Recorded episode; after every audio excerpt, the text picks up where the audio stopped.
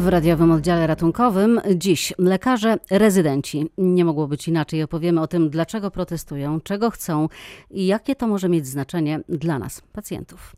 W drugiej części audycji coś na uspokojenie wrócimy do Nagrody Nobla z medycyny i fizjologii. Porozmawiamy o tym, dlaczego warto dobrze spać.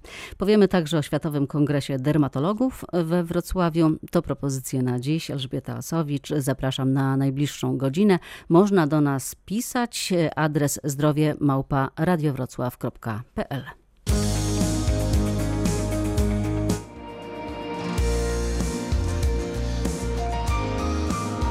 Wieczór z Radiem Wrocław. Zaczynamy od. Wygraj bak paliwa. Codziennie od Zaczynamy od, mamy tutaj małe niespodzianki, ale już zaczynamy.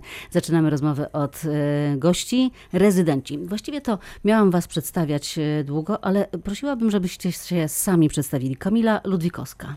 Dzień dobry, jestem rezydentką czwartego roku pediatrii, pracuję na oddziale chorób zakaźnych dziecięcych w SPSK 1. Marcin Lewicki. Dobry wieczór. E, Nazywam się Marcin Lewicki i pracuję e, w Katedrze i Zakładzie Farmakologii Klinicznej, gdzie robię specjalizację właśnie z farmakologii klinicznej. Jurand Silicki. Dobry wieczór Pani, dobry wieczór Państwu. Rezydent drugiego roku radiologii w szpitalu e, numer 1 w Wrocławiu. PSK 1. Tak jest. Mówi się o Was, młodzi lekarze. Macie za sobą ile lat nauki? Wiele. No, jak wiemy, to jest 6 lat studiów, potem 13-miesięczny staż, e, następnie egzamin, no i walka o rezydenturę tą wymarzoną i specjalizacja, która trwa od 4 do 6 lat.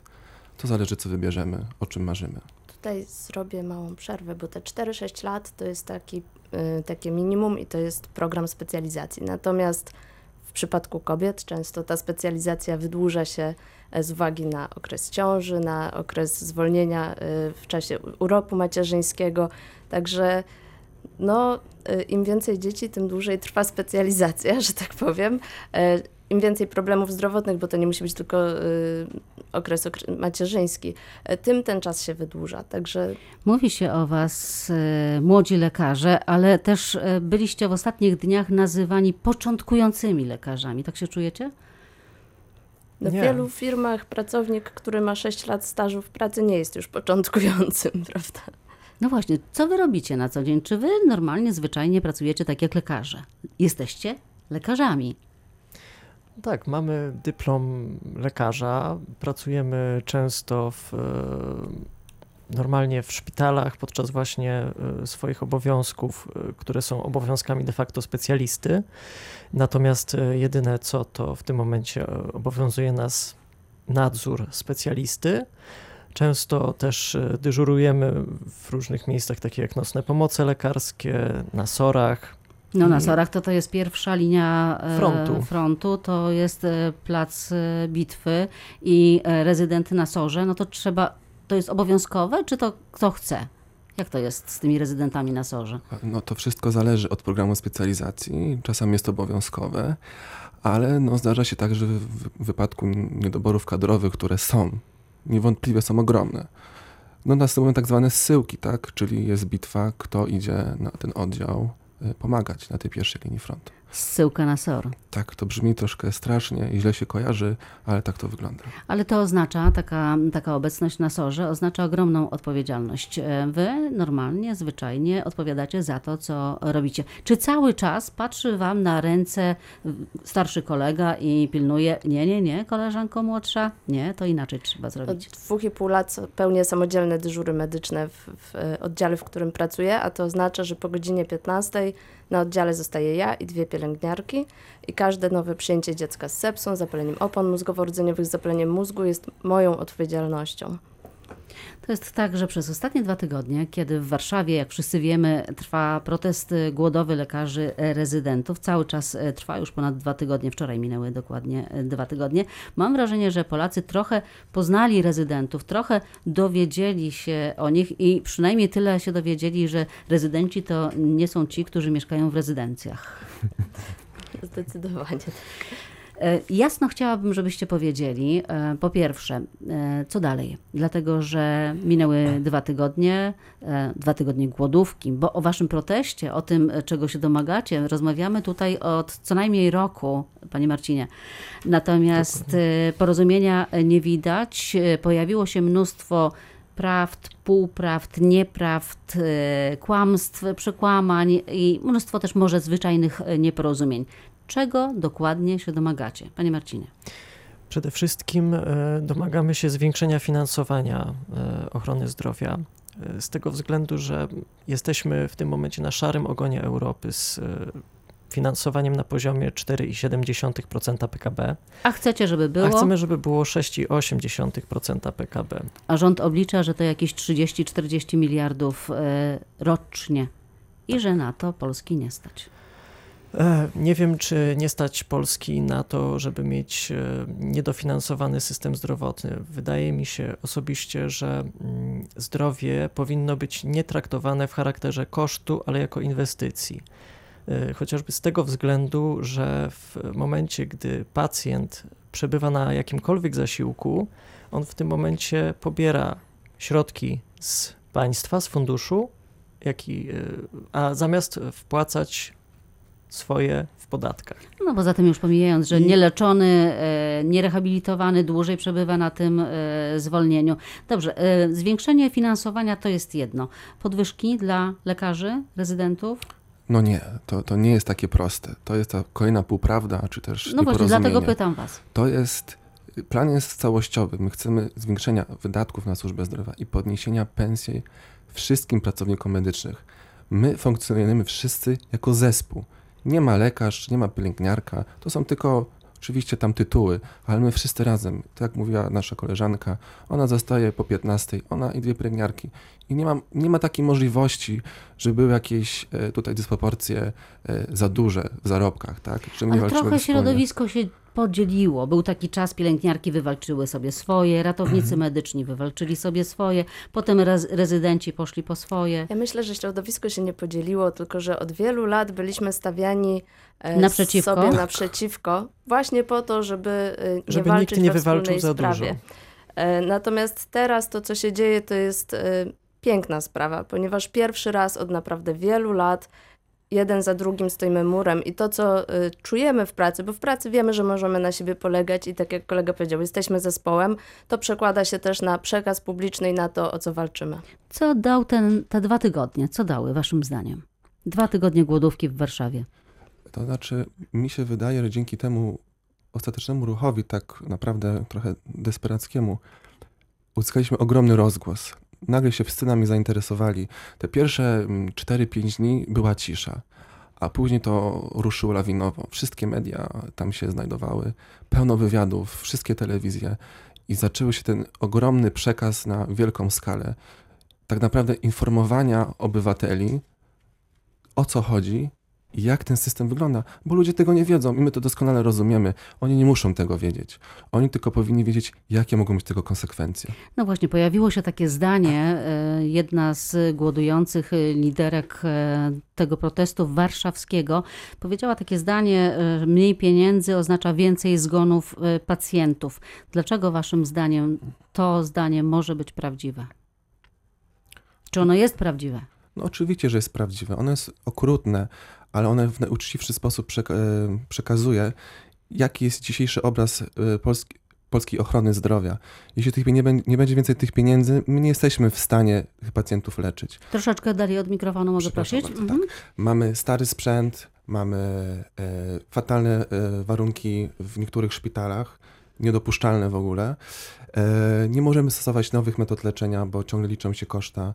No może tutaj mnożyć tych wszystkich przykładów, nie mamy na to czasu.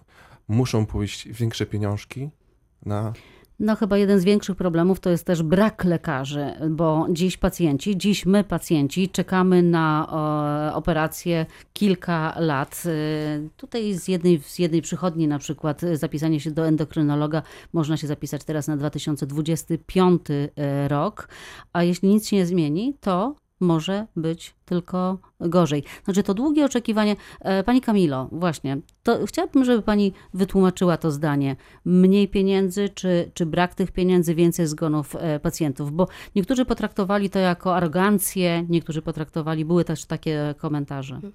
Dla nas ten przekaz jest też bardzo silnie emocjonalny, ponieważ y, tak naprawdę to my później wałkujemy w głowie każdą sytuację, w której nie udało nam się uratować pacjenta, ponieważ właśnie odczuliśmy jakiś brak sprzętu, brak leku, brak wyposażenia szpitala na czas. Y, I w sytuacjach, gdzie y, spotykamy się ze śmiercią twarzą w twarz i gdzie nie udaje nam się czasami tej batalii wygrać, to nie jest tak, że przechodzimy do porządku codziennego nad tym i, i, i, zostawiamy to gdzieś z tyłu.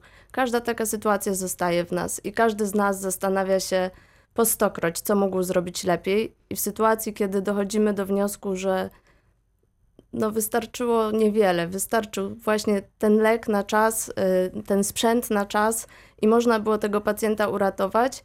Stąd wynikają nasze słowa, czasami brzmiące bardzo okrutnie ale, ale no, dla nas to jest codzienność. Takim jaskrawym przykładem wydaje mi się, że jest, są sory, gdzie na przykład e, historia, przecież wszyscy doskonale wiedzą, e, jak to wygląda. Wygląda to tak, że po jednej stronie tych szklanych drzwi, czy papierowych, czy drewnianych, nieważne jakich, ale tych drzwi, jest 100 pacjentów, a po drugiej stronie dwóch lekarzy którzy biegają. I wielokrotnie, jak rozmawiałam z dyrektorami szpitali, mówiłam, że to jest niemożliwe, żeby tak było, że ludzie tam czekają po 14-15 godzin, ale po prostu nie ma pieniędzy na to, żeby zatrudnić ich tam więcej. Nie ma lekarzy, nie ma, nie ma, nie ma ratowników medycznych, nie ma nie ma, nie ma możliwości zatrudnić jest... czasem więcej lekarzy. W ogóle statystyki mówią, że mamy w Polsce 2,2 e, lekarza na tysiąc mieszkańców, a niedaleko szukać w Niemczech jest około 4, nawet nie, nie widziałem statystyki, że około, w okolicach 5 na tysiąc mieszkańców i oni ciągle mówią, że ciągle brakuje. Tak, i te I... problemy się nawarstwiają, bo te zapchane sory, że tak powiem. No bo tam jest taka soczewka, to, tak, to rzeczywiście tam się wszystko skupia to wszystko i tam wszystko jest spowodowane tym, że pacjent nie chcąc czekać w kolejce, przychodzi na sory, bo ma już świadomość, że tam jest w stanie spotkać się z tym specjalistą i będzie miał pełen panel badań wykonanych. I to jest po prostu taka ucieczka od tego problemu, że ucieka z kolejki dwuletniej, wskakuje na SOR, czeka paręnaście godzin i no i tych dwóch lekarzy musi sobie z nim poradzić jakoś, tak? Czy tam trzech czasami. No tak, ale narastają tutaj napięcia właśnie pomiędzy Oczywiście. lekarzami, pomiędzy pacjentami. Ale właśnie, chciałabym, żebyśmy teraz posłuchali pacjentów, dlatego że e, po pierwszym e, proteście, który zorganizowaliście tutaj we Wrocławiu w ramach poparcia dla tej głodówki warszawskiej, kiedy rozmawiałam z przechodniami, którym młode e, studentki e, próbowały tłumaczyć, na czym polega ten protest, nie zacytuję tych, e, tych wypowiedzi, bo one były bardzo mocno obraźliwe. Natomiast dzisiaj, przygotowując się do tej audycji, porozmawiałam z pacjentami jednego z wrocławskich szpitali, szpitala przy Borowskiej dokładnie. Pytałam ich, czy rozumieją, o co wam chodzi i jak na to patrzą. Rozumiem, przecież ich godziny pracy przerażające. To znaczy z tego, co, co czytam, nie, co, ale myślę, że to jest prawda, że jest ciężko. Te dyżury niekończące się. Wierzy Pani w to, że oni walczą nie tylko o siebie, ale także o nas, pacjentów? Tak myślę, że chyba tak. Myślę, że o pacjentów również, no bo przecież, no cóż taki lekarz, co jest taki przepracowany, czym dla pacjenta jest, prawda? Też się odbija na pacjencie, także myślę, że tak. Cały czas mam nadzieję, że lekarze są z powołania. Powołanie powołaniem, ale oni też chcą normalnie zarabiać jak ludzie. Oczywiście. oczywiście rozumie pani to? Oczywiście, że rozumie. Jak najbardziej. Bo myślę, że to jest kawałek ciężkiej pracy, no niestety odpowiedzialnej, bardzo odpowiedzialnej. No właśnie, gdzieś tam pojawia się cały czas. Pacjenci rozumieją ci, z którymi rozmawiałam, właśnie to miejsce spowodowało, że ci wszyscy, z którymi dzisiaj roz, rozmawiałam, mówili, że rozumieją, że podziwiają też, że dziękują, bo zawdzięczają lekarzom y, życie. Oczywiście, żeby nie było za słodko i nie za kolorowo, to są lekarze i lekarze, są różni lekarze. Jedni są mili, inni są mniej mili, jedni są wyrozumiali, empatyczni i cudowni, a inni y, mniej. Niektórzy po prostu się śpieszą, nie mają czasu na to, żeby być y, poza tym, że jest się fachowym, to jeszcze miłym. Ale gdzieś tam w tych rozmowach pojawia się takie właśnie to powołanie, służba. Mhm. Jak byście to skomentowali? Powołanie faktycznie jest piękną rzeczą i myślę, że bez niego żaden, nikt z nas nie wybrałby tego zawodu, a przynajmniej nie wytrwałby w tym zawodzie, bo no, cały czas mówimy o tych ciężkich, trudnych warunkach. To jest prawda, ale też zawód ma tyle pięknych stron i daje tyle satysfakcji, że powołanie właśnie cały czas trzyma nas w kraju i przy zawodzie, który realizujemy.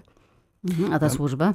Czy ja bym jeszcze dodał y, tak, też jeszcze pasja do tego, co wykonujemy, bo to jest wiele lat nauki i później specjalizowania się. Naprawdę trzeba to lubić i poświęcić temu ogromną ilość czasu.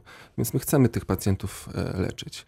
No tak, a odnośnie tej służby, no to jest, no, ja nie potrafię do tego odnieść, bo ja nie czuję, że ja komuś służę. Ja komuś po prostu niosę pomóc. Ja chcę to robić z jakichś swoich pobudek wewnętrznych i to jest dla mnie w pewnym sensie naturalne.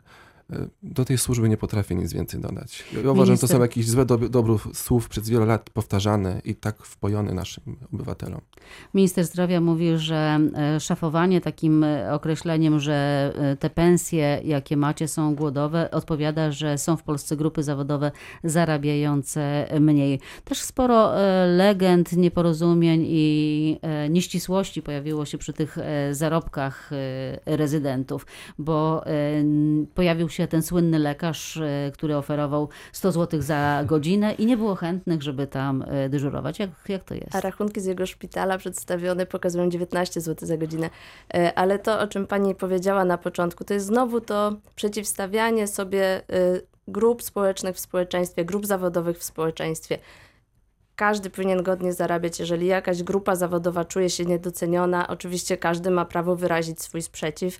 I jeszcze raz podkreślamy, nam nie chodzi o nasze pensje, bo to jest absolutnie drugorzędowa część tego protestu. Chodzi o to, żebyśmy mogli bardziej efektywnie i zgodnie ze swoimi sumieniami ze swoją wiedzą, bo uczymy się już na standardach międzynarodowych, żebyśmy mogli wykorzystać tę wiedzę tutaj. Więc głównym postulatem jest zwiększenie nakładów finansowania na, e, na system opieki zdrowotnej. Ale też bardzo często tutaj przy okazji tego protestu pojawiały się te informacje o tym, że lekarze rezydenci dyżur, pracują bardzo dużo, że pracują w bardzo wielu miejscach.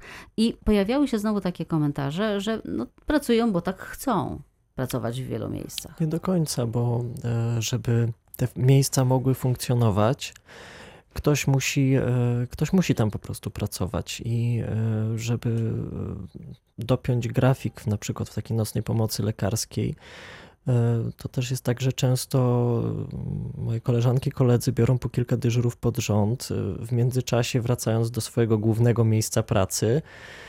I no nie jest to zdrowe ale jak pan minister któregoś razu stwierdził, że lepszy przemęczony lekarz niż żaden lekarz, no to nie możemy tutaj za wiele oczekiwać. Ale też mam chwilami taką obawę, że jeżeli młodzi lekarze czy rezydenci, bo to jest okazuje się armia ludzi. To jest tak, że grafiki szpitali, dużych, poważnych szpitali się rozsypują w momencie, kiedy brakuje e, tych e, rezydentów. I teraz tak, wyobrażacie sobie, że pracujecie tylko tyle, ile e, na jednym etacie. Jak chcę przypomnieć, że nas w Polsce jest 22 tysiące rezydentów, to jest armia ludzi. E, tak, wyobrażamy sobie, że te e, grafiki się rozsypią i no, będzie to ogromny problem. E, nie chcemy te, takiego kroku jeszcze podejmować, nie chcemy tak bardzo na pokazać. Na pewno to się nie dokona z dnia na dzień. To na pewno. Nie my nigdy pacjentów z dnia na dzień nie zostawimy. To musi być jakiś przemyślany, ewentualny krok, ale prawda jest okrutna. Nie ma rezydentów w dwóch, trzech miejscach pracy. To, to się nie uda. I chcę jeszcze powiedzieć jedną rzecz. Tak samo jest ze specjalistami, naszymi starszymi kolegami. Oni też często pracują w dwóch, trzech miejscach, biorą dyżury i bez nich to też nie funkcjonuje. No właśnie, ale to powoduje z drugiej strony, że też mamy do czynienia z, z przemęczonymi lekarzami, z nieprzytomnymi czasami lekarzami. Jeden z profesorów Uniwersyteckiego Szpitala Klinicznego mówił mi o swoich rezydentach, że oni e, przychodzą do pracy z walizką, że mają dyżur, e, w walizce rzeczy na zmianę, wsiadają do samochodu i zaraz po dyżurze jadą do jakiegoś e, powiatowego szpitala, gdzie mają następny dyżur i potem wracają z tą walizką i właściwie w samochodzie mają cały swój świat. Znacie takie historie? W czasie studiów uczymy się w zasadzie i poznajemy y, możliwości własnego umysłu. I to, ile jesteśmy w stanie zapamiętać w jak krótkim czasie, bo dla mnie to było odkrycie. Y, natomiast w czasie pracy poznajemy granice fizyczne naszych organizmów i, i właśnie takie wędrówki ze szpitala do szpitala czasami są bardzo karkołomne i, i naprawdę ryzykowne dla obu stron. No tak, dla obu stron, bo i dla pacjentów, ale też no przecież nieraz słyszeliśmy o przypadkach zgonów właśnie z przepracowania. Tak, z przepracowania na dyżurach, już tu mamy takich parę przykładów, ale również e, nasi koledzy, którzy dojeżdżają do pracy, czasami nie dojeżdżają. W trakcie dojazdu czasami Tak, się oni zasypiają. bić się. w- I to nawet nie wiadomo, że Bariery. to jest ta przyczyna. Tak. Po prostu miał wypadek. Dokładnie. Posłuchajmy jeszcze pacjentów.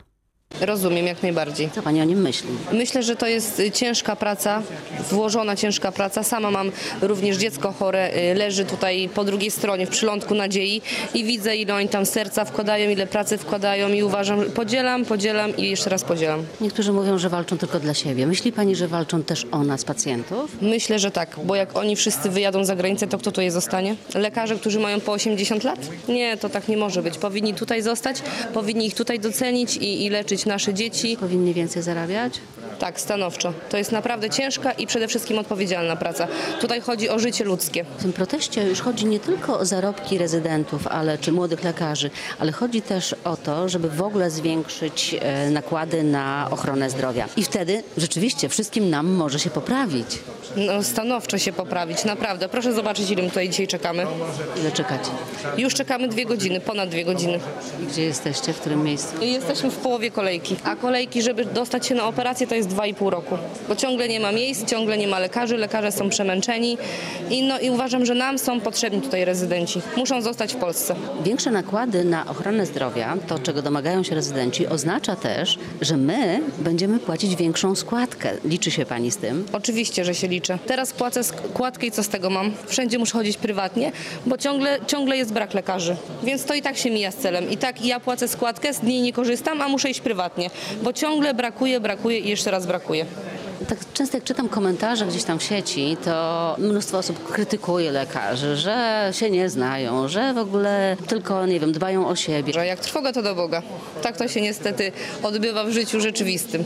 Muszą zostać e, w Polsce i muszą nas leczyć. Tak mówi jedna z pacjentek. E, Czy rzeczywiście zostaną? O tym za chwilę wracamy do rozmowy.